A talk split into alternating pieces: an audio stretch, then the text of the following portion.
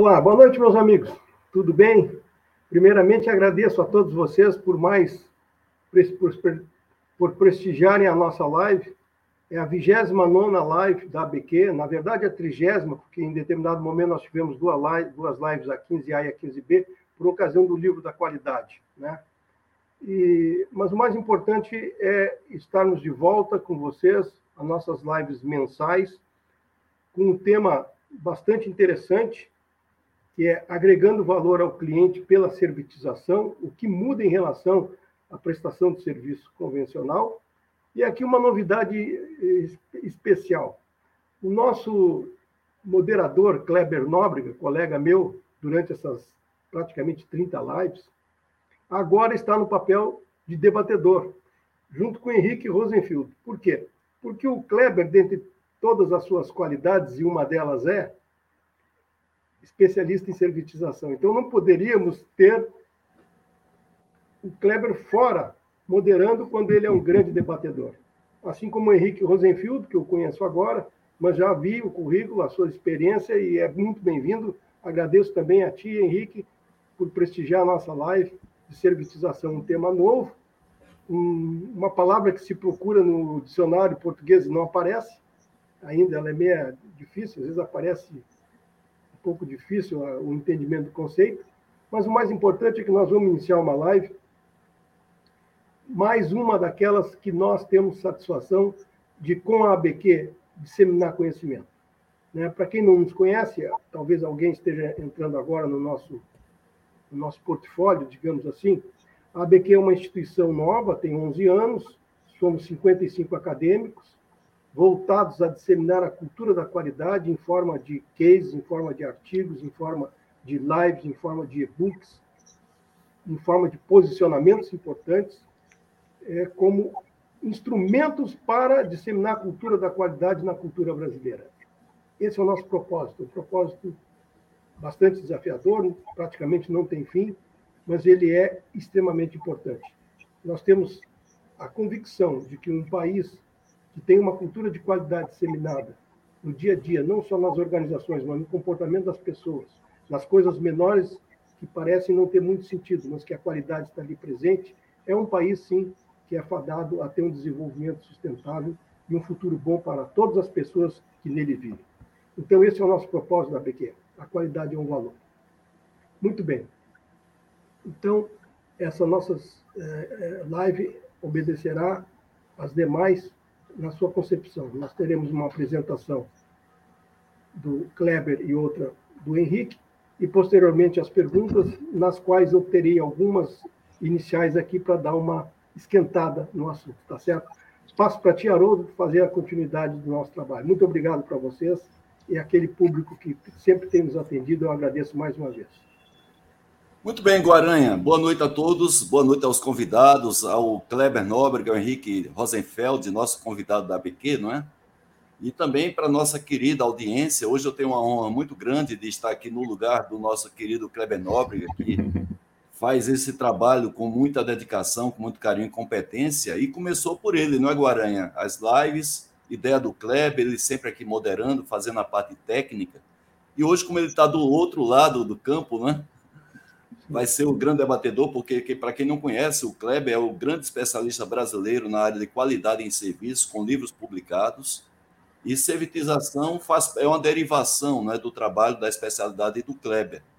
Então, eu me sinto muito honrado de estar aqui substituindo o Kleber nessa live de hoje, ajudando a, a fazer a ligação entre a audiência e os convidados. Vai ser uma live fantástica, porque é um assunto atual, é um assunto que cada vez mais vai ganhar evidência no mercado a necessidade de você incorporar, introduzir serviços aos seus produtos, e é isso que a gente vai ver nesse debate de hoje. Né? O termo muito atual, a gente colocou aqui para provocar os nossos convidados e também a nossa audiência, agregando valor ao cliente pela certificação, o que é que muda nesse cenário novo. E a gente sempre gosta de ressaltar aqui no início das nossas lives essa observação, não é que no âmbito do ABQ, tanto moderadores como eu e o Guaranha, como os debatedores, é o caso do Henrique e do Kleber, nós temos a liberdade de expressar nossas opiniões mas isso daí não vincula que isso seja uma posição definitiva da BQ, não é? Ela tem a ideia da gente enriquecer e diversificar o debate, mesmo porque pode ter opiniões opostas, nada, nada é, é, é, é problema para isso, porque a gente não está falando de uma ciência exata, são percepções a partir da experiência nossa, dos convidados e também da, da própria audiência. Então, nós temos essa liberdade de expressão sem obrigatoriamente significar que é a, a posição da instituição Academia Brasileira da Qualidade. Então, feito isso, eu queria convidar ao Kleber Nóbrega para fazer a apresentação. O Kleber Nóbrega, estou colocando aqui o currículo dele. Opa, perdão. Ele é engenheiro mecânico doutorado em engenharia de produção na USP, inclusive colega do Henrique, justamente da Universidade de São Carlos. Consultor em estratégia, gestão de serviço, design de serviço, experiência do cliente tendo conduzido mais de 230 projetos de consultoria, criador da metodologia Empresa Servidora, um projeto fantástico, eu sugiro todos vocês conhecerem essa metodologia do Kleber, autor de livros, artigos científicos, cursos online, inclusive na própria ABQ, o Kleber tem cursos a oferecer gratuitamente para você. E, claro, o Kleber ele é um membro da Academia Brasileira da Qualidade. Kleber, muito bem-vindo muito bem à nossa live de hoje. E passa a você as palavras iniciais, somente para quem não conhece o modelo de lives da BQ, nós fazendo uma, uma breve introdução dos nossos debatedores. E, na sequência, o Eduardo Guaranha, que é o moderador que vai conduzir as perguntas para o nosso debatedor. E, na sequência, nós vamos alternando entre as percepções dos debatedores, as perguntas feitas pelo Guaranha e também a canalização das perguntas que eu vou fazer aqui, vinda na nossa querida audiência. Então, a gente convida vocês da audiência para, desde já, participar dessa live para enriquecer o nosso debate. Kleber, seja bem-vindo aí, você com a palavra. Legal. Obrigado, Haroldo. Obrigado, Baranha. Gente, hoje eu estou realizando um sonho, porque as saudades do Henrique Rosenfeld eram muito grandes. Eu que tive a oportunidade e o prazer de ser colega, professor, né, junto com o Henrique, na Escola de Engenharia de São Carlos. Eu fui professor lá de 1990 até 94 e tivemos algumas pesquisas em conjunto, e depois os destinos nos deixaram distantes, mas essa live de hoje está nos reaproximando, de maneira que é um momento marcante, é um marco na minha vida, o dia de hoje, estando aqui junto com o Henrique Rosenfeld. E dentro desse, dessa metodologia que a gente usa das lives ABQ, cada um dos, dos debatedores faz uma breve introdução sobre o assunto né, que vai falar, para que a gente possa é, é, depois ir para as perguntas. Então, basicamente, é, o que eu queria trazer para vocês, se a minha vida talvez possa ser resumida em quatro palavras: qualidade, né, que foi onde tudo começou no mestrado. Depois eu fui fazer qualidade de serviços. Então, serviços, servir, né? Eu tenho pesquisas nessa linha e produtos desenvolvidos também e servitização. Então, servir, serviço e servitização. E quando eu falo desse tema, eu gosto muito de trazer uma reflexão que é uma frase do Adam Smith, de 1776, no livro A Riqueza das Nações. Eu vou pedir licença a vocês aqui para ler a defini... o que ele fala sobre o valor dos serviços. Tá? E ele diz assim: olha, o trabalho de algumas das mais respeitáveis profissões na sociedade assemelha-se ao de meros servidores. E aí ele diz: improdutivo e sem valor e não se traduz em nenhum produto vendável depois de encerrado. Então, veja como ele diminui o valor dos serviços, valorizando produto. E aí, produto, a gente está pensando em produto no sentido físico, né? Eu, sempre que estiver conversando com vocês aqui hoje, sempre que eu me referir produto, eu estou me referindo a bens, né? E serviços, os produtos intangíveis. E ele continua dizendo: na mesma classe, são colocadas, são classificadas algumas das mais importantes profissões, como religiosos, advogados, médicos, escritores, cantores, músicos. Adam Smith, 1776. E por que, que eu estou trazendo essa, essa reflexão? Porque, gente, nós temos um problema, de maneira geral, que tem muito a ver com esse raciocínio que ele coloca do valor do produto em detrimento do valor dos serviços. Com certeza vocês devem conhecer, talvez passaram por uma situação de alguém que acha que pagar 500 reais por uma consulta médica é caro.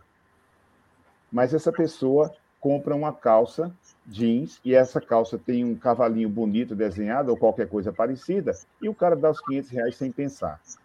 Da mesma forma, pagar 4 mil reais ou 5 mil reais por uma cirurgia que vai curar problemas que nós temos na nossa vida é um absurdo.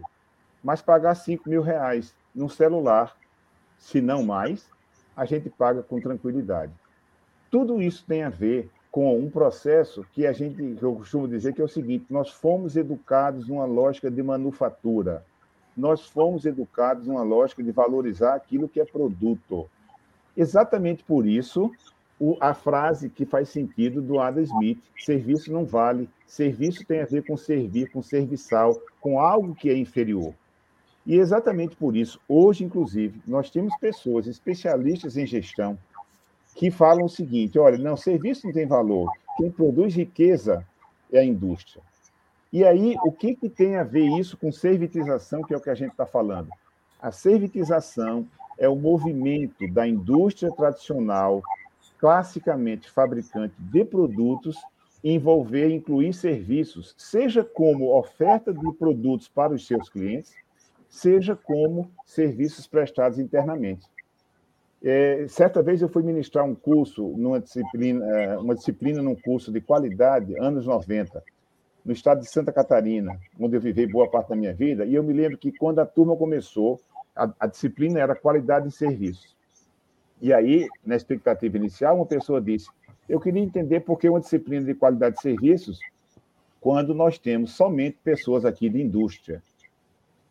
E aí eu coloquei para ele a seguinte reflexão. Ele disse: me diga uma coisa, você faz produto, tá? Você faz. Era, era, a cidade era São Bento do Sul, capital do móvel, né? Nacional do móvel. Se você faz mesa, cadeira, cama, armário, não.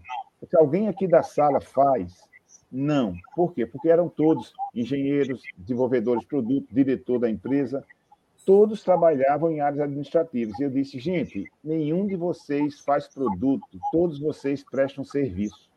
Isso me inspirou mais tarde a escrever um artigo no blog que é Todos nós somos prestadores de serviços, mas servir é alguma coisa que pega pesado.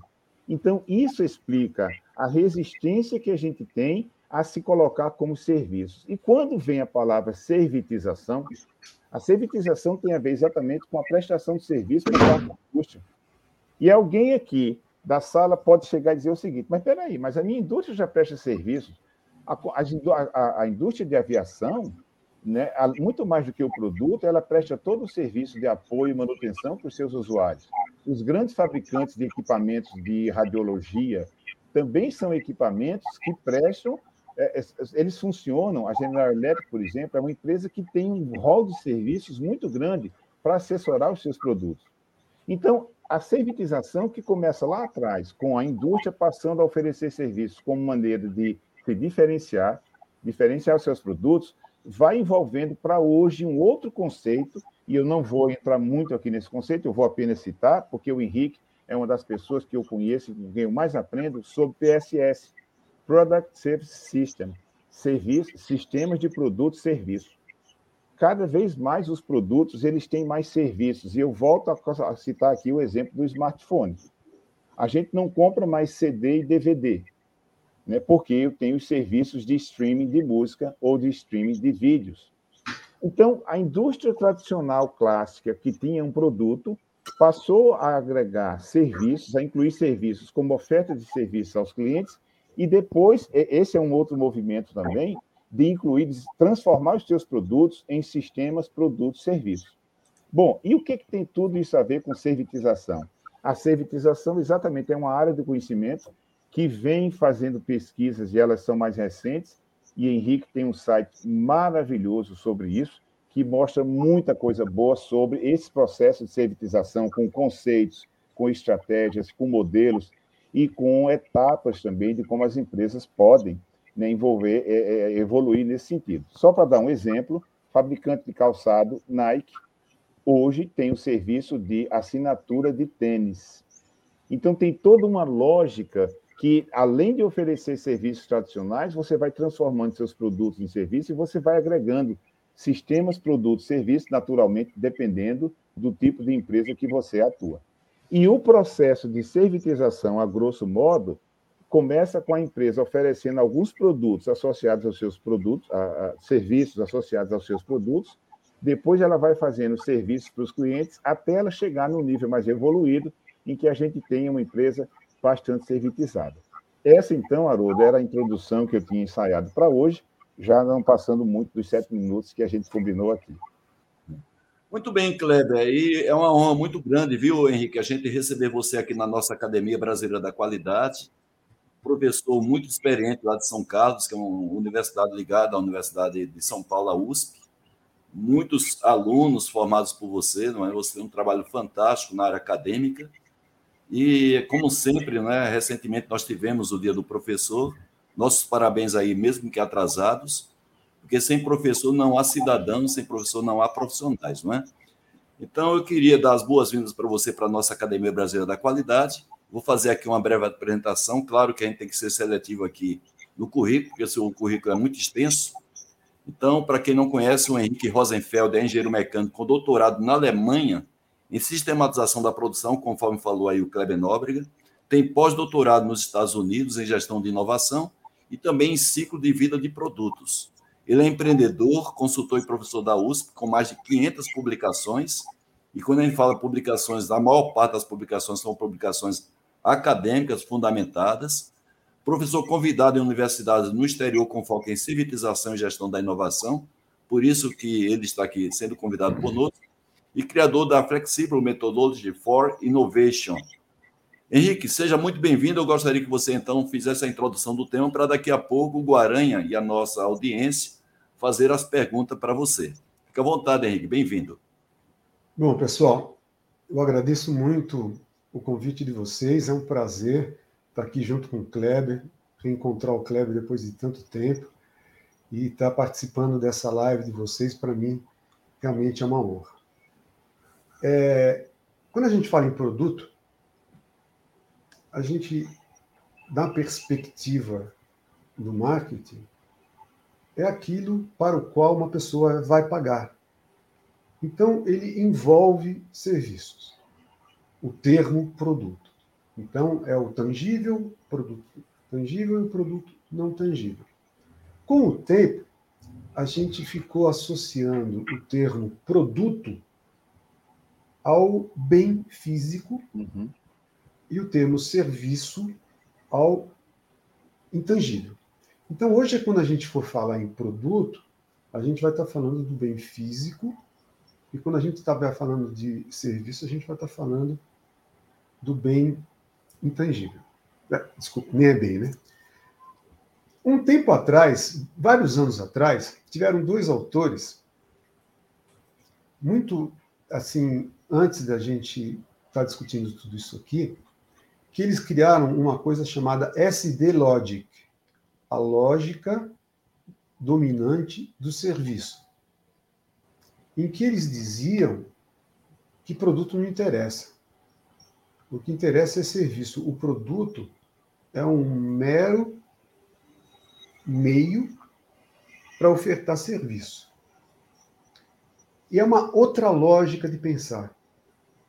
Então, eles dividiram em good, dominant logic, e Service Dominante Logic. Quando eles fizeram toda essa teorização, com axiomas, um monte de coisa bem acadêmica, eles levaram muitos anos para publicar, porque ninguém aceitava esse mindset. Hoje, isso é uma coisa muito fundamentada e é uma coisa muito utilizada. Por um outro lado, em 1988, o governo é, holandês pediu para um pessoal estudar essa tal de servitização, que foi o nome que eles criaram, e o termo foi criado em 1988, servitization. E esse termo significava uma mistura de coisas, que era baseado naquilo que era ofertado há muito tempo. Eu dou um exemplo aqui de Araraquara, do lado de São Carlos.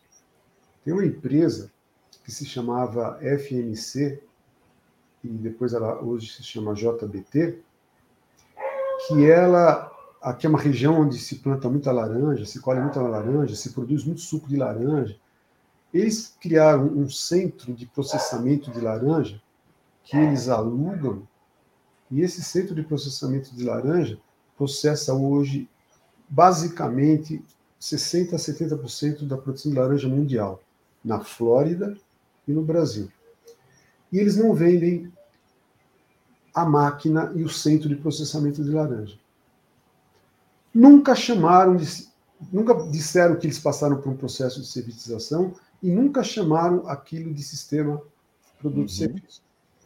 Uhum. Muitos anos depois daquele artigo de 88, a academia, que normalmente nessa área olha para o que está acontecendo na realidade, tenta uhum. sistematizar, uhum. e aí para passar para os, para os outros, eles criaram o termo PSS, que é Product Service System, Sistema Produto Serviço, e é muito gozado, porque tem várias pessoas que ficam discutindo, ah, qual é a definição de um sistema produto serviço? Ah, é um sistema composto por produtos e por serviços, ou seja, repetiu o nome.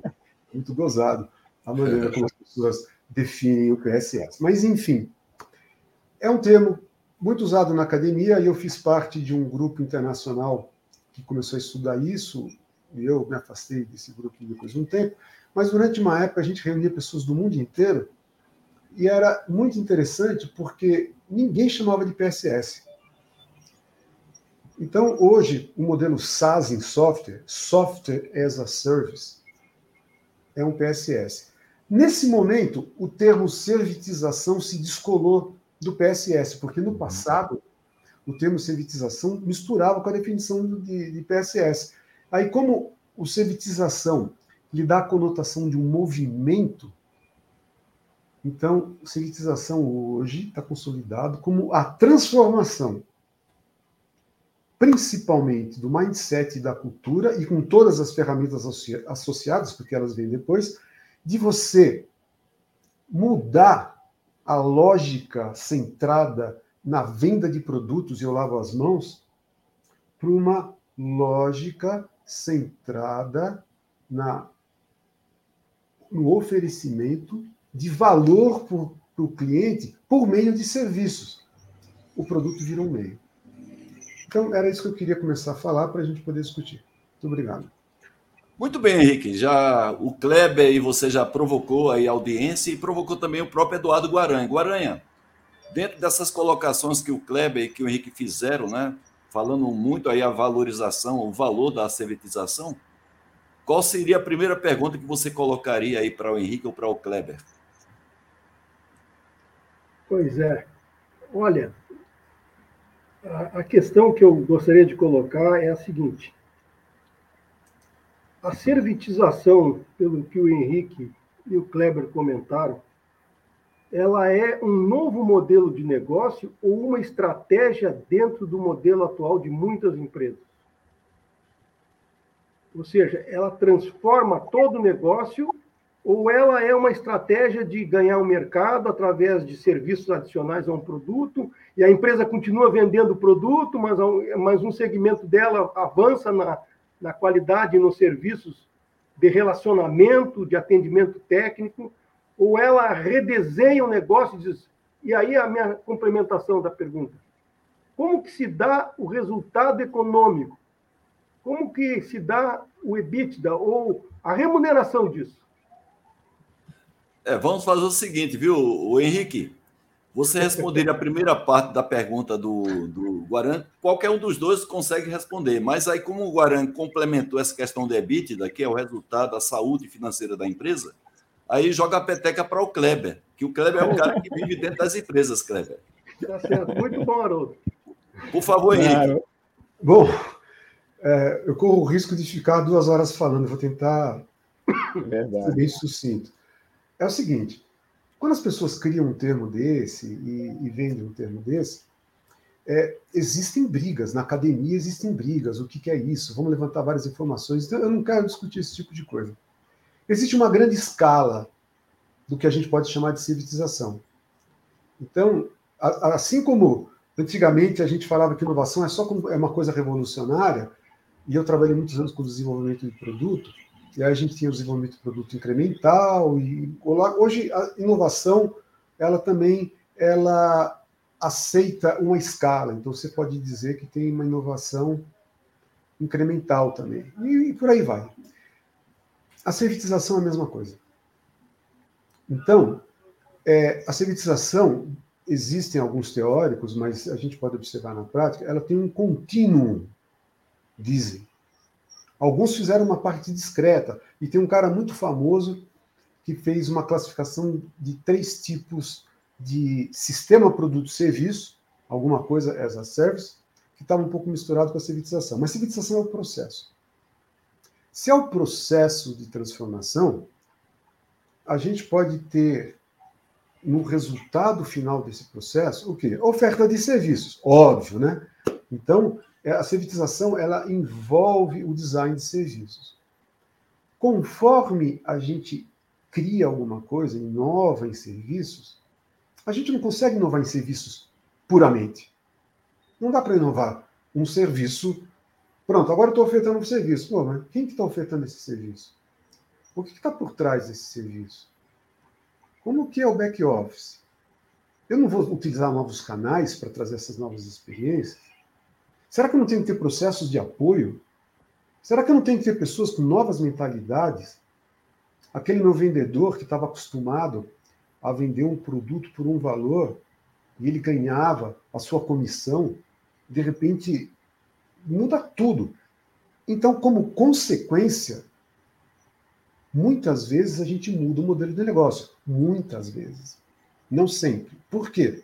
Porque se você tiver na jornada de se transformar num provedor de serviços e valor, existe uma servitização inicial, e nessa servitização inicial, você não precisa redesenhar o seu modelo de negócio.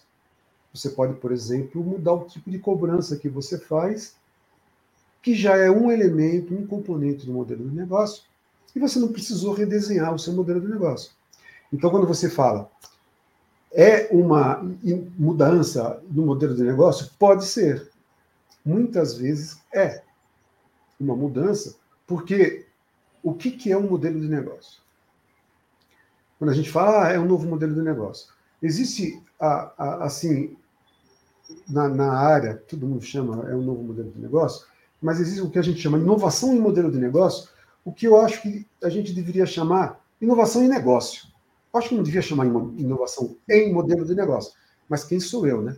A grande parte da sociedade chama inovação em modelo de negócio, porque modelo é uma representação da realidade. Então imagine que você tem um iceberg e aquele desenho que todo mundo faz com Canvas, que não é, digamos, o melhor framework para desenhar um modelo de negócio, mas é uma, o mais popular. Então, por ser o mais popular, se a gente não desenhar com Canvas, ninguém vai entender. É uma representação da ponta do iceberg, que sem ter as coisas por baixo dele, nada funciona.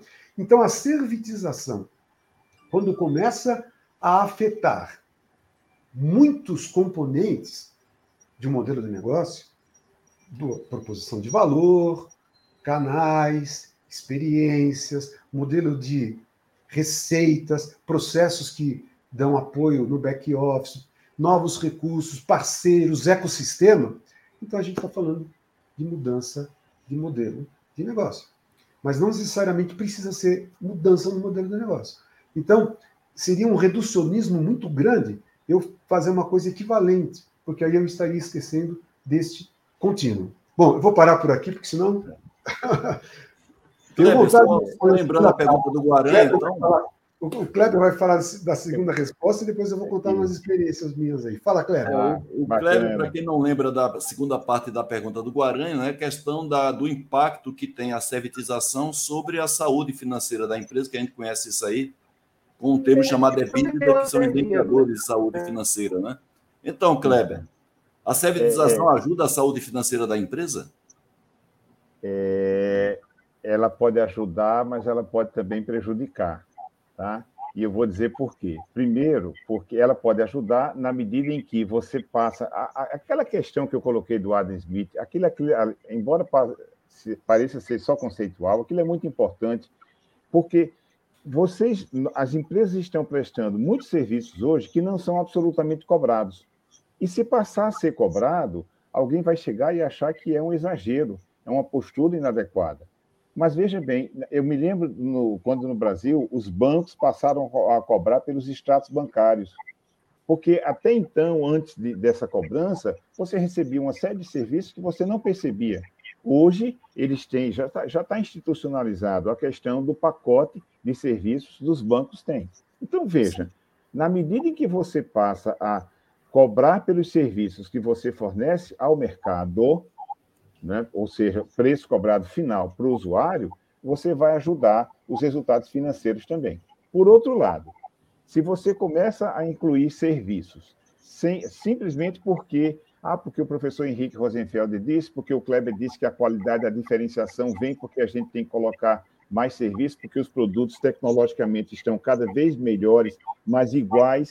A gente tem que se diferenciar na forma como a gente faz o nosso produto chegar ao cliente. E você não cobra por isso, você vai estar elevando custos. Então, você vai comprometer os resultados financeiros da empresa. Para mim, a resposta é simples assim, Haroldo. Muito bem, gente, começa a chegar perguntas da nossa audiência. Mas, mas eu, eu, Pode eu falar, por favor, Henrique, fique à vontade. Nossa, eu não consigo ficar sem complementar. De novo, vamos, vamos falar o seguinte: imagine. É, eu, vou, eu vou contar um caso é, real. Eu, eu, eu assinava uma nuvem. E, de repente, esse, esse fornecedor da nuvem me dava um terabyte e ele falou o seguinte: olha, agora eu vou te dar 2 terabytes e eu vou te cobrar 120 dólares por ano. Eu falei, nossa, meu Deus, mas eu não quero 2 terabytes, eu estou usando 200 é, giga.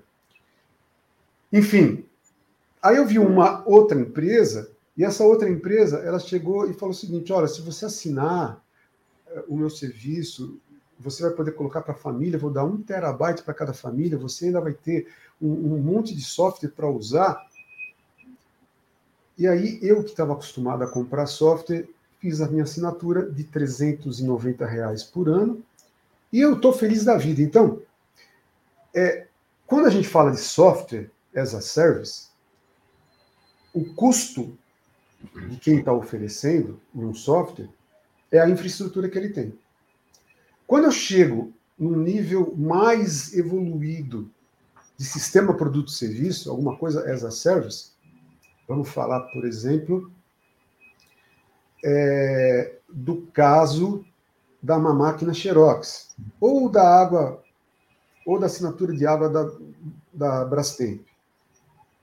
O ativo que você vai alugar, ele é relativamente barato se comparado com o que você consegue cobrar, porque você consegue cobrar aquilo que o mercado paga. E aí o que, o que vai acontecer? Se você tiver duas mil máquinas ou duas mil é, bebedouros alugados, você não está vendendo nada e você tem uma receita recorrente. E essa receita recorrente é uma maravilha. Você está bancando aqueles ativos.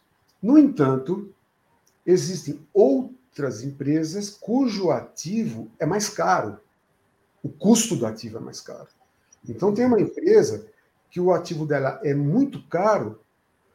Vou colocar um número mágico aqui, não falando em valores é, que, que eu já vivenciei isso numa empresa, que o ativo dela custava, custava, eu vou pôr um número mágico redondo só para fazer conta, 100 mil. E o mercado pagava um aluguel com uso de 4, 5 mil. Então, se você vende um ativo, você não está vendendo ativo, você está vendendo assinatura. Então você tem que desembolsar 100 mil para ganhar 5 mil e ainda pagar a sua infraestrutura, pagar o que está por trás e pagar o seu é, vendedor que tem uma comissão.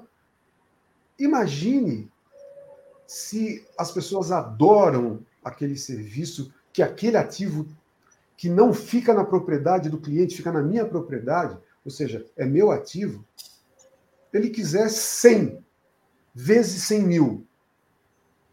Olha o desembolso que eu vou ter. Em ativos para receber 100 vezes 4 mil de aluguel.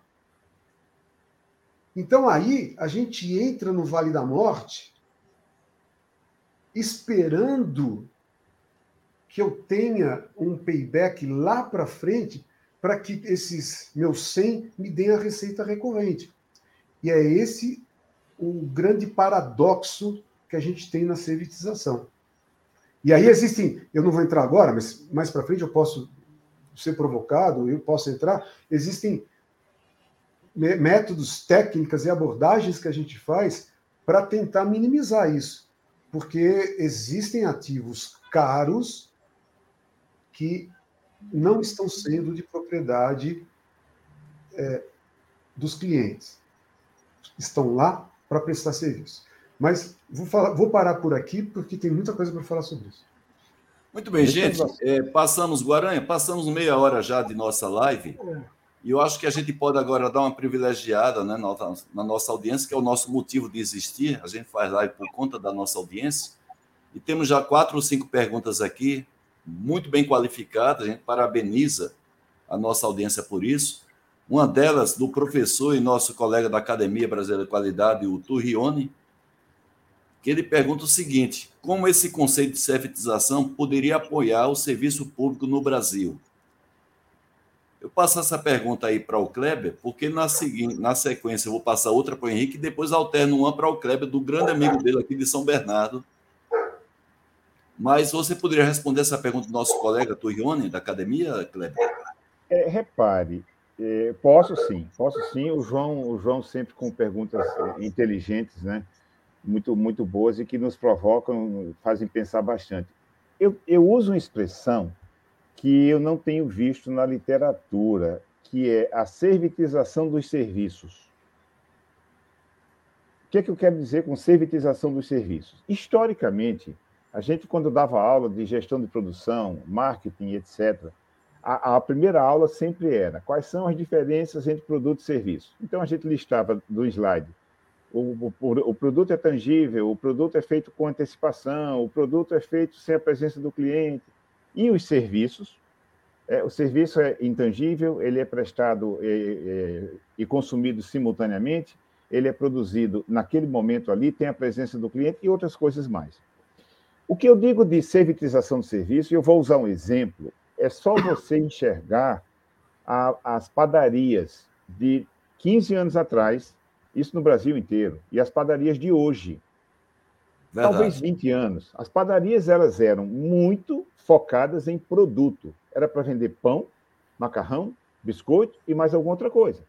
O que, que a gente tem hoje? A gente tem as padarias continuam vendendo pão, biscoito, bolo, mas ela tem uma série de serviços né, no, no sentido de oferecer ao cliente ali a comida pronta, seja um lanche ou seja uma refeição. Pronto. O que está acontecendo? Ela que era historicamente uma indústria, ela vira cada vez mais uma empresa de serviço. Um dos melhores casos no mundo que eu conheço de servitização, embora ela não é utilizada como isso, é a Starbucks. A Starbucks era um grande fabricante de café e produtos de elevada qualidade, quando, numa viagem, o, o Howard Schultz foi à Itália se encantou com os cafés italianos, voltou e disse assim: Ei, gente, vamos servir café? Imagina, um grande fabricante de produtos de alta qualidade servir café. Mas servir café é tão pequeno, né? No entanto, então ele saiu da empresa, montou a cafeteria dele, Il Giornale. Dois anos depois, a Starbucks chama o Howard Schultz e diz: Ei, conta aquela história para a gente de novo. E, o, e, o, e o, a Starbucks se tornou a maior empresa de servir cafezinho do mundo. Então, ela passou a oferecer serviços né? Nem entrou com o conceito de sistemas, produtos, serviços, era simplesmente oferecer mais serviço. Então, eu uso esse exemplo para dizer o seguinte: a pergunta do João me faz pensar muito nessa linha de servitização do serviço, porque serviço público, em geral, é serviço. Então, a servitização tradicional, uma das definições que tem de definição de, de, de servitização, que é o processo de a indústria passar a prestar serviços, para o serviço público, João, para mim não tem sentido. Mas no sentido de a servitização agregar mais serviços aos serviços já existentes, tem todo sentido. fazendo as mudanças de lógica de negócio e de processo de a empresa, de empresa não, desculpa, o serviço público, se colocar mais a serviço do cliente. E para fechar minha, minha, minha fala, eu vou resgatar uma frase, é uma frase muito provocativa, me desculpem os servidores públicos que estiverem aqui agora, mas não é minha, mas ela é uma frase que traz uma reflexão muito grande. Karl Albert. Karl Albert, um dos, um dos gurus da qualidade de serviço, ele dizia o seguinte: a coisa que o servidor público mais detesta é servir ao público. Tá? Então, desculpa a provocação, mas, gente, isso era verdade. Na década de 90, havia muito disso. E aí o que aconteceu? Graças ao movimento de qualidade e outras coisas que aconteceram também, os serviços públicos foram mudando essa lógica. E um exemplo que praticamente toda cidade do Brasil tem são as centrais do cidadão. Porque Sim. antes você queria fazer vários serviços, você tinha que ir a sete, oito lugares diferentes. Só em facilitar e centralizar tudo isso já é uma grande mudança de postura de servir melhor ao público. Muito bem. A pergunta para o Henrique é do, feita pelo Carlos Cardoso, professor Henrique. O Carlos Cardoso, ex-executivo da Ródia. Você concorda que a servitização é um grande aliado do ISG? Questão Sim. de meio ambiente, social e governança, trocando a posse pelo uso? Sim. É, quando a gente fala naqueles níveis mais avançados de servitização, de fornecedores de produtos, é, a gente usa um termo, às vezes, chamado desmaterialização do produto. O que é a desmaterialização do produto? O produto ele é o meio para prover serviço. Um dos grandes problemas de impacto ambiental é o fim de vida de produtos, que, de certa forma, dá para reutilizar, e porque as empresas que estão na lógica orientada à venda de produtos, elas querem ter uma obsolescência programada, senão ela para de vender, né? Sim. Então, é, eu, aquele exemplo aqui da Araraquara, eu posso repetir mais uma vez. Hoje, eles não conseguem mais, eles não conseguiriam mais vender máquina de processamento de laranja, porque as grandes produtoras, Cutrale é, e essas outras, Citrosuc, etc., aqui e nos Estados Unidos, elas já atingiram um certo nível. Então, para esse segmento, vou começar por aí, vou depois para um outro. É essencial você usar esse modelo, que é o modelo que ele citou, que a gente fala que é o, o modelo orientado ao uso do que orientado à propriedade. O que é que muda? Então vamos, vamos lá, vamos ver o que, é que muda. Muda o seguinte: eu continuo o dono do meu produto, eu fornecedor, eu empresa. Você é o meu usuário desse meu produto. Então, eu no meu pacote de atendimento dessa assinatura, eu também presto os serviços de manutenção. Então, eu vou querer que o meu produto seja mais robusto. Porque antes, se meu produto falhasse, falhar não tanto porque tem legislação, mas se ele, depois de 5, 6 anos, estivesse fora de uso, eu venderia um novo produto. Como agora? Dar o produto pro, levar o produto até o usuário, o cliente, e depois ficar monitorando esse produto pela digitalização, que tem um monte de coisa que a gente pode fazer, eu vou querer que esse produto dure muito, porque eu estou faturando a minha receita recorrente. Então, se esse produto vai durar muito, eu faço com que este produto tenha uma vida maior e, portanto, um menor impacto ambiental. De novo, a FMC. Coitado, estou pegando, desculpa, a JBT, estou pegando eles por exemplo. Eles praticam a remanufatura. O que é remanufatura? Alguns chamam de recondicionar e os puristas dizem que recondicionar é diferente de remanufatura, e realmente é. Remanufatura é você fazer o produto voltar e ficar é, com a característica de um produto novo. Esses centros de processamento de laranja que eles têm, tem uma máquina central, que é a espremedora de laranja. Porque esses centros de processamento é assim: chega um caminhão, derruba numa esteira toneladas de laranja, na outra ponta sai suco de laranja direto em tanques de aço inox, que já não pegam oxigênio, que já vão para os navios, que vão para exportação, óleos que foram tirados das sementes, as cascas que depois vão ser produzidas, eles têm uma eficiência de 98%. Muito bem. Quando está na entre safra, eles pegam as máquinas, trazem para o seu parque fabril e eles remanufaturam tudo aquilo que é desgaste e volta na máquina. Ou seja, essa máquina tem uma vida, entre aspas, eterna, porque eles já projetam as máquinas orientadas à remanufatura, tem algumas partes que precisam ser colocadas, mas 80 a 90% do peso, ferro fundido e, e, da estrutura dessa máquina, ela vai virar, e, e isso está rodando há mais de 40 anos.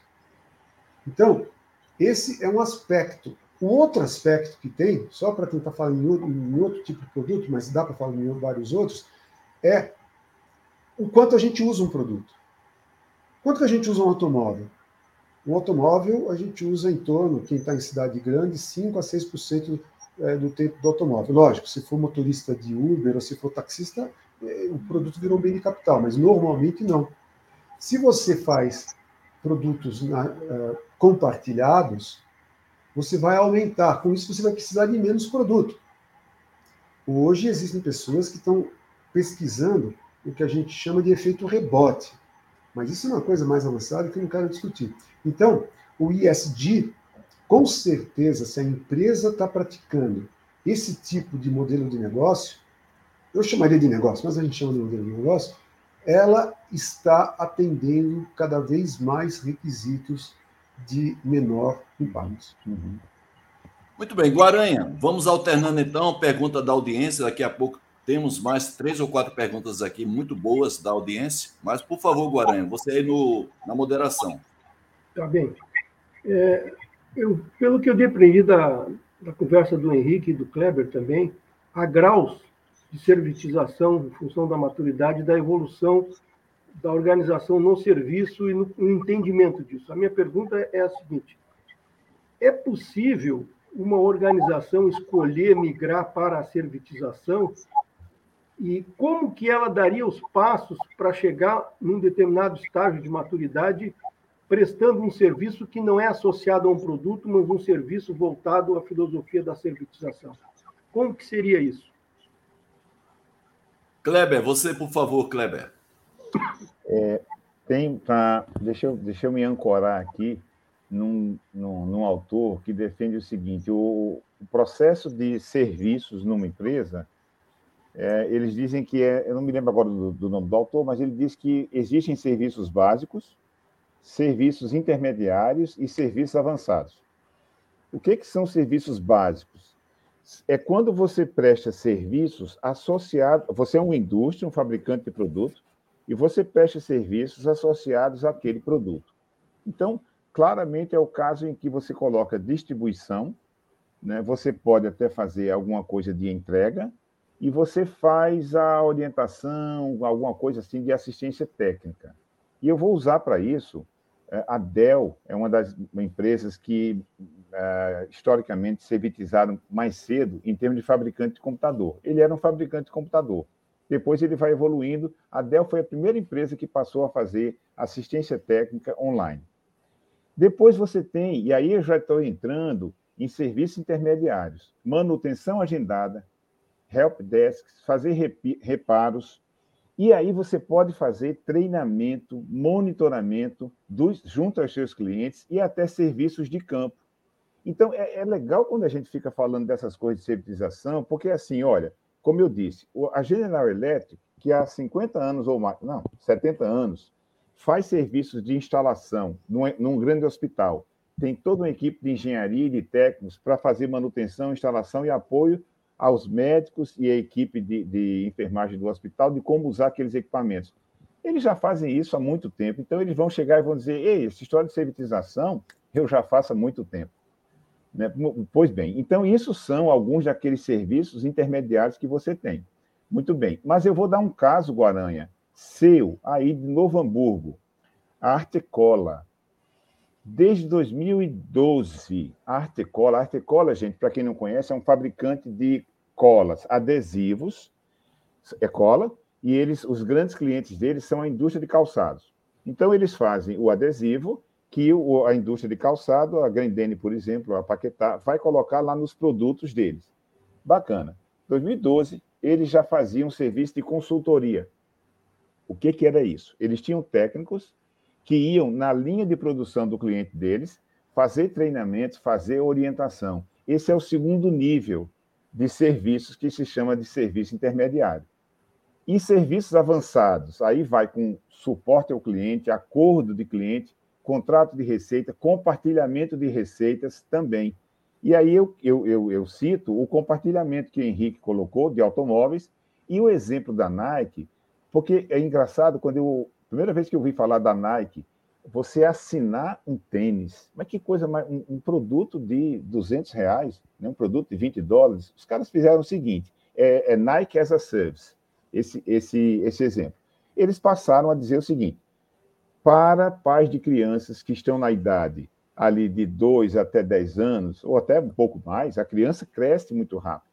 Então, a cada um tênis que o pai hoje compra para o seu filho, daqui a três meses ele já está pequeno. Só que o produto ele está em plenas condições de ser utilizado. Os caras fizeram o seguinte, ó, bora fazer assinatura de tênis. O cara vai comprar, em vez de pagar 40 dólares por um tênis, ele vai pagar 200 e toda vez por ano, 200 por ano. E toda vez que ele precisar, o menino dele crescer, ele vem aqui, devolve o tênis dele, leva um tênis novo. Criaram um serviço de assinatura num produto de usuário final.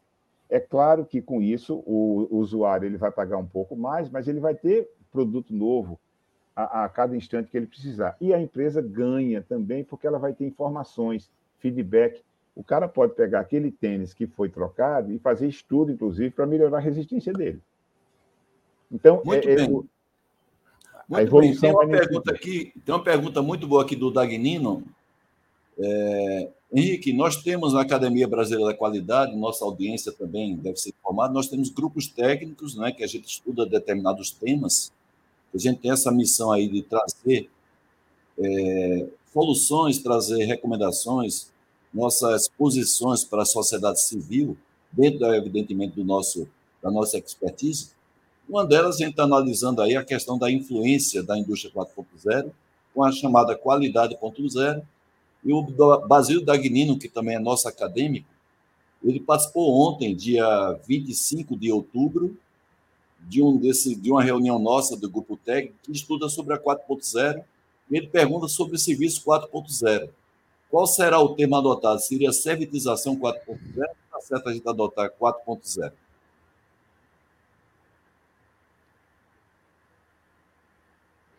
Está tá no mute? Desculpa. Ativação eu adotaria é, indústria 4.0 e servitização. Certo. Porque tem, essa, porque tem essa escala, né? Mas existem vários serviços que eles só são viáveis de serem prestados se a gente tiver soluções da indústria 4.0. Lógico que o termo indústria 4.0 hoje ele é bem abrangente e fala mais da quarta revolução industrial, e tem várias tecnologias associadas, mas também tem várias técnicas e, e várias abordagens e vários conhecimentos a, a, associados. Então, por exemplo, você ser um fornecedor de algo que está sendo monitorado no seu cliente e com base nisso você fazer manutenção preditiva, é aquela em que você mede as grandezas físicas que estão ocorrendo no seu equipamento e você, com Data Analytics, você consegue saber, opa, está acontecendo alguma coisa, deixa eu, ver, deixa eu me antecipar antes que esse equipamento falhe. Isso, tipicamente, é, só vai acontecer se a gente estiver trabalhando junto com a indústria 4.0. Agora, se esse termo 4, Service 4.0 vai acompanhar junto, é, eu não sei dizer, né? Os japoneses hoje já estão falando da sociedade 5.0, quer dizer, é, é, é uma questão de você ver se isso, do ponto de vista do marketing de quem quer, vai, vai agregar ou não. Eu hoje colocaria indústria 4.0 e servitização. É, nós temos aqui na nossa audiência, Henrique, para você tomar conhecimento, a Ana Cristina Limoges França. Ela faz parte da nossa academia e uma das especialidades da Ana Cristina é justamente estudar a chamada Sociedade 5.0. Né? Inclusive, fizemos já live na BQ sobre esse tema, está gravado no nosso canal YouTube, assim como todas as nossas lives, é, seminários ficam gravados por tempo indeterminado no nosso canal YouTube. Desde já a gente convida a todos vocês, toda a comunidade que está assistindo essa live online ou gravada, para acessar o nosso canal YouTube, porque lá nós disponibilizamos por tempo indeterminado todos esses nossos produtos. Agora, Kleber, tem uma questão aqui dos nossos colegas aqui de São Bernardo do Campo, que sempre acompanha as, no... as suas lives das sextas-feiras, 13 horas, que é o Francisco Dal Center, né? É aquele que disputa com Dagnin nas primeiras cadeiras né. E ele, ele faz uma pergunta aqui que me lembrou o Caetano Veloso quando fala do avesso do avesso. Ele pergunta o seguinte aqui: quando compramos um produto dentro do metaverso, para ser utilizado somente no metaverso, seria isso servitização do serviço? É uma pergunta que parece aquela o avesso do avesso, né? É, é. E dar um é... exemplo aqui para facilitar a sua vida. Quando eu compro itens para o personagem da minha filha dentro do metaverso, é uma servitização isso? Então, é, é sim, perfeito, porque uma das, uma das principais qualidades é aquela que eu disse, históricas, diferença entre produto e serviço, é intangibilização, que o Henrique chamou de imaterialização também. É exatamente isso, é, é o imaterial, é o produto imaterial. E isso é uma das características da servitização. Muito bem. Guaranha, você com a palavra, vamos alternando aqui as perguntas da audiência com as suas perguntas também, por favor, fique à vontade. Seu microfone, por favor, meu. Guaranhas, por favor, seu microfone. Ok. O tema é bastante rico, né? Sim, sem dúvida. Então, a minha pergunta vai para o lado da, da formação de pessoas. Né? A servitização ela depende bastante da tecnologia e muito das pessoas e colaboradores das empresas que devem entender o que muda e como devem atender ao cliente. Isso requer uma capacitação diferenciada daqueles que atendem o cliente. Como as organizações estão se preparando para isso, uma vez que o recurso, a formação de pessoas no Brasil, ela de certa forma é deficiente no que diz respeito a serviços em geral. A cultura é mais de produto e o serviço parece que é, não é dado um treinamento ou uma conscientização de que o produto, o serviço é essencial para o desempenho da empresa. Então, como que uma servitização pode ter sucesso num ambiente onde o fator educacional e os aspectos de formação técnica e até de comportamento das pessoas ainda não valorizam ou não têm condição de fazer frente a essa mudança? Como que as organizações de sucesso têm trabalhado isso?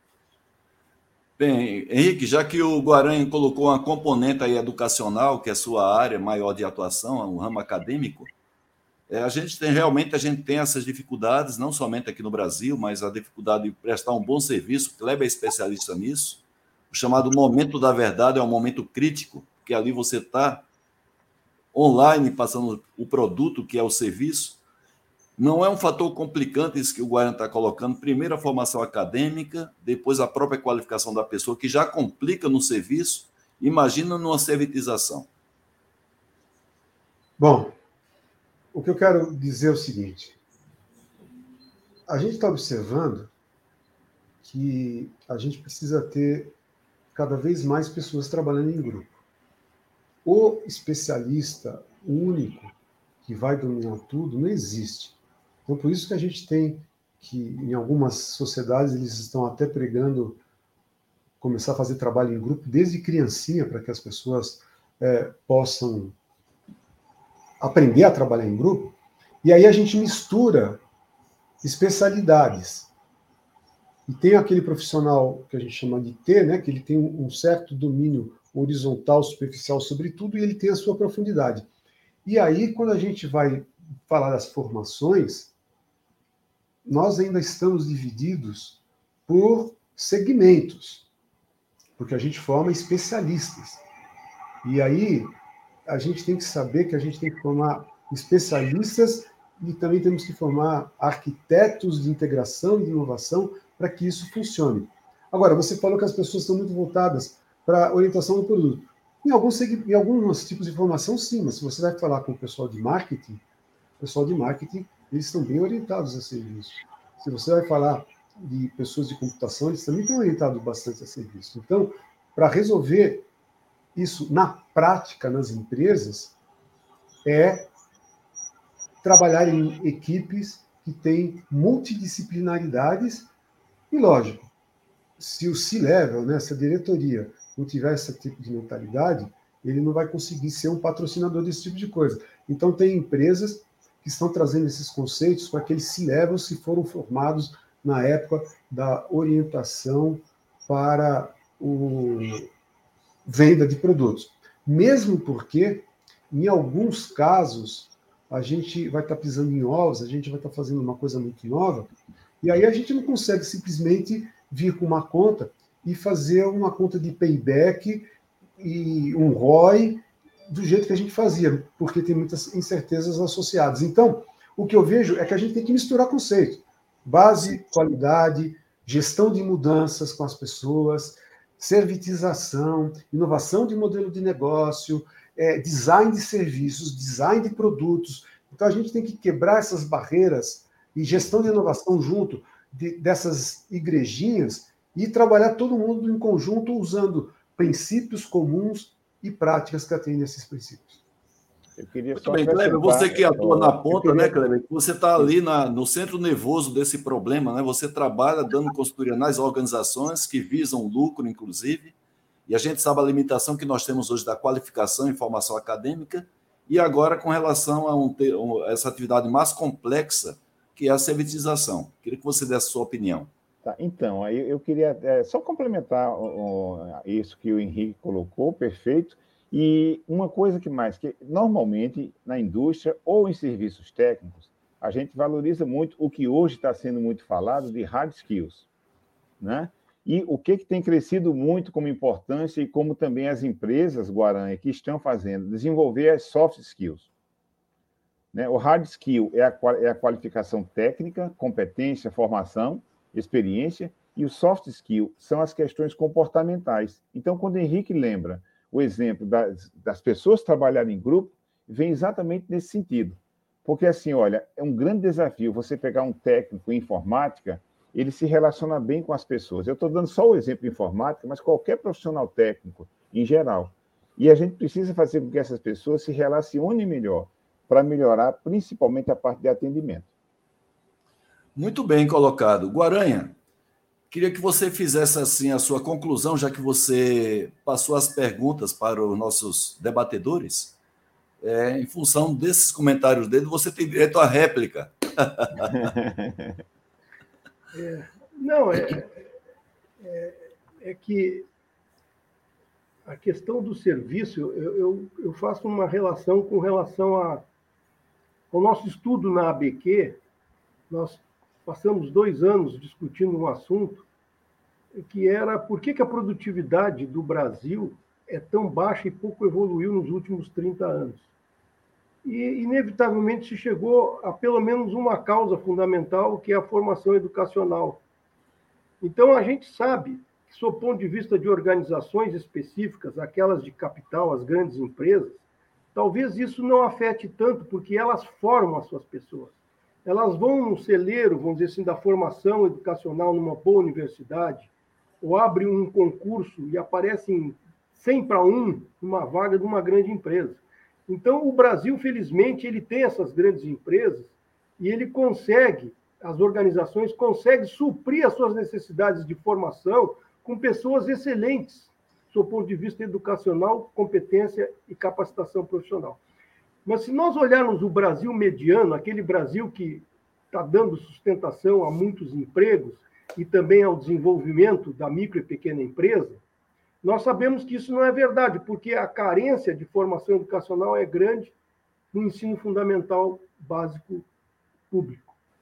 Então é por isso que eu fiz a pergunta em relação à preparação das pessoas não para atuar em grandes empresas ou até em multinacionais ou grandes nacionais brasileiras e internacionais, mas para fazer frente àquele futuro que nós vemos que é necessário, ou seja, duas, três, quatro pessoas, micro e pequenas empresas, e até médias, que possam encontrar na formação educacional no Brasil os recursos e a partir daí elas dão a diferenciação necessária ao seu, ao seu negócio e não necessariamente formar pessoas. Né? Então, é, é sobre Perfeito, esse aspecto que eu, eu, eu, fico, vamos dizer assim, entendi a resposta, Correto. mas, de certa forma, eu vejo que é um desafio grande, inclusive para a ABQ, que coloca a qualidade como o fundamento na formação educacional do comportamento das pessoas. Então, é isso, a minha, é essa a minha colocação. É, felizmente, nós temos saídas, nós ainda temos que construir e navegar mais nessas janelas aí, que eu eu vejo agora um detalhe, aproveitando o momento, me parece que a questão educacional no Brasil ela está ganhando urgência. Ainda Pelo bem, menos, né, Guaranha? É porque a gente às vezes... Do ponto de vista de quem são os candidatos a, a, a serem os futuros líderes, me parece que esse momento da educação ele está diferente de 4, 5, 10 anos atrás. Tomara que isso se verifique, porque nós precisamos de 20 anos para fazer uma mudança de geração. Isso não é muito passa rápido, mas tem que dar os primeiros passos. Então, é, eu acabei fazendo uma apologia à educação, mas me compreendo por isso. Tá certo? Muito bem, Guaranha. Vamos fazer o seguinte: vamos zelar aí, vou tentar honrar o nosso compromisso com nossos convidados, com a nossa audiência, não é? São 20 horas, 7 minutos, temos ainda o fechamento e vamos também fazer o anúncio aqui do nosso seminário ABQ Qualidade, que vai acontecer agora em plena Semana Mundial da Qualidade. Nós vamos fazer um convite para o pessoal que está assistindo essa live online ou gravada a respeito disso, mas eu queria convidar, então, o Henrique Rosenveld para fazer as suas considerações finais, Henrique. O assunto é muito vasto, atual, a profundidade com que a gente gostaria de abordar o assunto, evidentemente, a live não se propõe a isso. Muitas vezes a live é um momento de reflexão, da gente, inclusive, provocar a sociedade civil em torno desse tema também preparar as pessoas para que elas busquem literaturas, é, fontes de referência aí para poder enriquecer mais e ser protagonista também desse tema, em vez de só ser, é, vamos dizer assim, provocado quando há uma pressão para que as pessoas possam estar aptas a atuar nesse mercado de servitização. Eu gostaria, Henrique, de passar para você, fazer as suas considerações finais. Depois o Kleber, o Eduardo faz o fechamento e a gente anuncia, então, o nosso próximo evento da ABQ. Bom, muito obrigado. Eu vou deixar um link aqui, se você achar interessante. Pode passar que eu coloco aqui para o pessoal, viu? É, Bote aí no privado. Esse é o link do que eu escrevi sobre servitização com níveis introdutórios e níveis um pouco mais avançados. Ele está dividido em níveis, que é uma síntese de, desse assunto de servitização, remete para outras coisas. E esse é um caminho inexorável. Nós estamos indo para esse caminho, tanto na mudança de modelo de negócios, para que a gente tenha menor impacto ambiental, para que a gente tenha receitas recorrentes, para que a gente aproveite mais os nossos ativos. Então, esse é um caminho que está todo mundo entrando. Na área do software, isso já está muito mais consolidado, porque, como eu falei no começo, o software ele não é um ativo caro, né? A infraestrutura para rodar, sim, mas o software em si você consegue duplicar lá, triplicar lá, quadruplicar lá, sem ter que enviar, etc. Na área de equipamentos de construção civil, cada vez mais, por exemplo, no Japão, as empresas que fornecem equipamentos para construção civil, em torno de 60% dos equipamentos, eles hoje, eles são sistemas produto-serviço. Né? Alguns chamam de servitizados. Eu não gosto muito de chamar o equipamento de servitizado, porque para mim a empresa ela passou por um processo de servitização, ela é uma provedora de serviços, mas tudo bem, alguns usam o. Mas não tem problema, vamos usar também. Então, eu acho que é uma grande oportunidade de inovação, é uma grande oportunidade, só que a gente não pode esquecer que o que está por trás são as pessoas, são a mentalidade e a qualidade. Não adianta nada eu fazer equipamentos que vão ser provedores de serviços se eu não tiver qualidade. Isso eu falei do extremo, do contínuo. No começo do contínuo, é eu começar a agregar serviços àquilo que eu não estava enxergando. Então, basicamente, é isso que eu gostaria de falar e vocês vão poder ter um acesso a um material um pouco mais completo. Se alguém quiser alguma dúvida, a gente pode conversar sobre o assunto. Agradeço muito a oportunidade de poder discutir sobre esse assunto. E é um prazer grande ter revisto o Kleber aqui nessa situação. Espero que a gente não fique mais não sei quantos anos longe um do outro. Obrigado, Haroldo, e obrigado, Eduardo, pelas suas colocações. Para mim foi um, um, grande aprendizado discutir com vocês.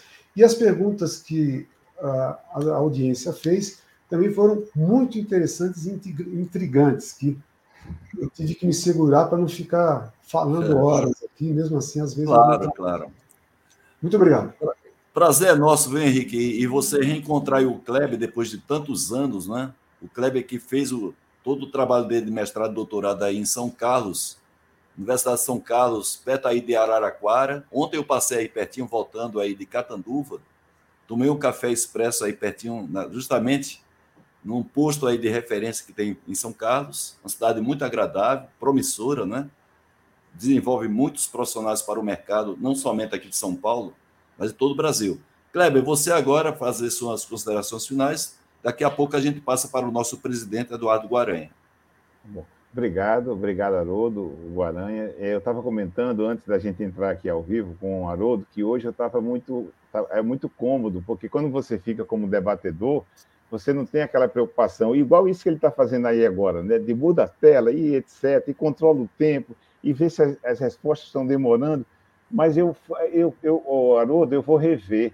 É desconfortável estar aqui, rapaz, porque a gente fica com vontade de falar, e de colocar um exemplo.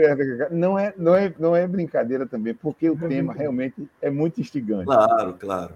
Agora, sem dúvida alguma, que hoje é, é, é um marco na minha vida e já está aceito, Henrique, o desafio. A gente não vai mais ficar tanto tempo junto.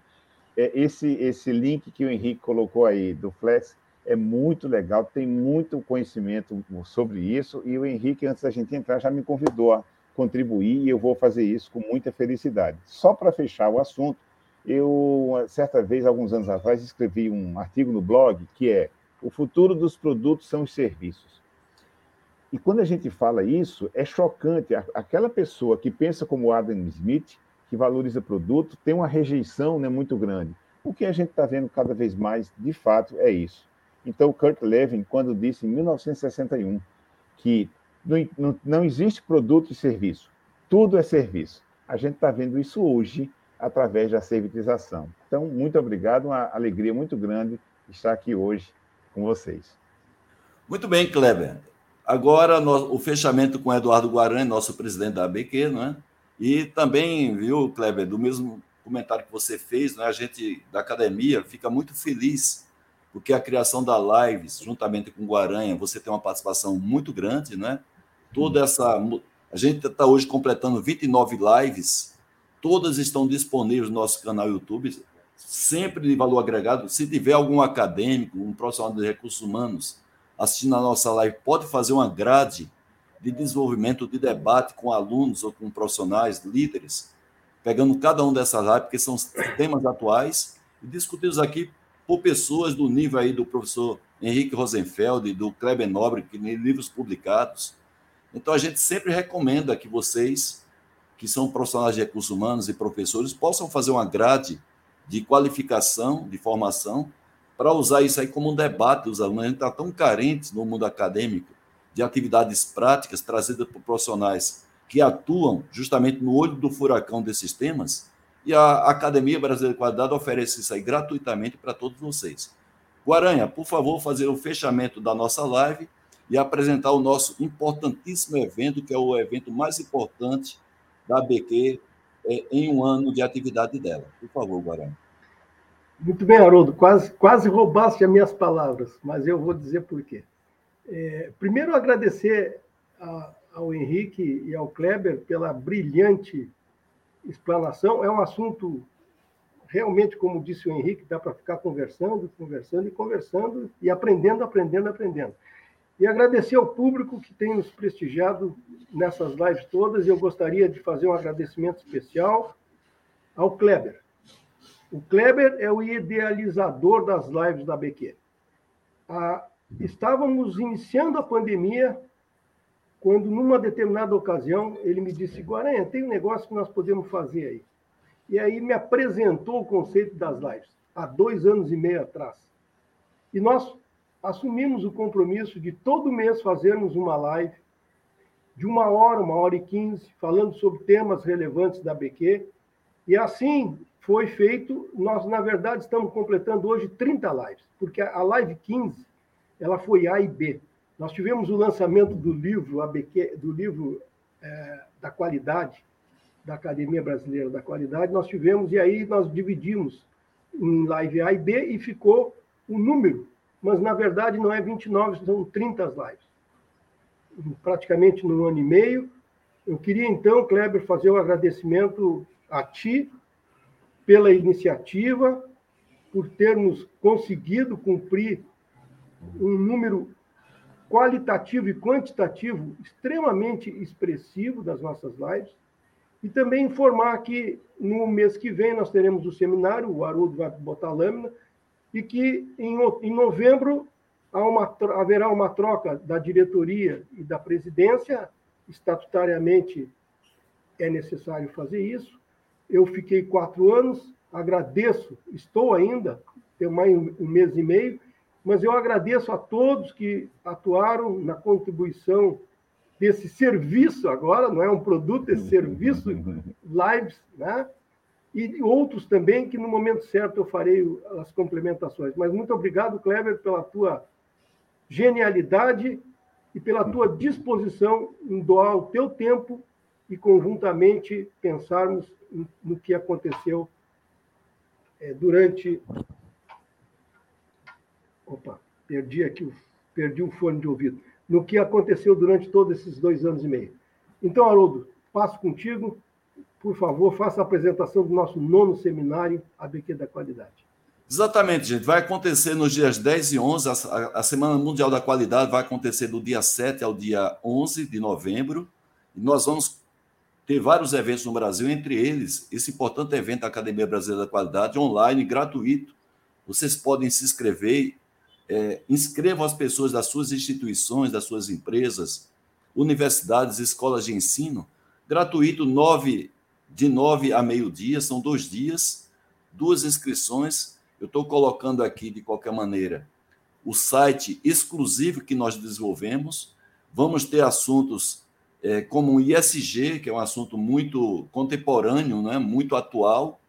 Vamos ter discussão sobre as questões do que a qualidade pode fazer para reduzir alguns problemas, inclusive sociais da nossa sociedade, problemas de pobreza, de educação, o que é que a qualidade pode fazer nesse sentido.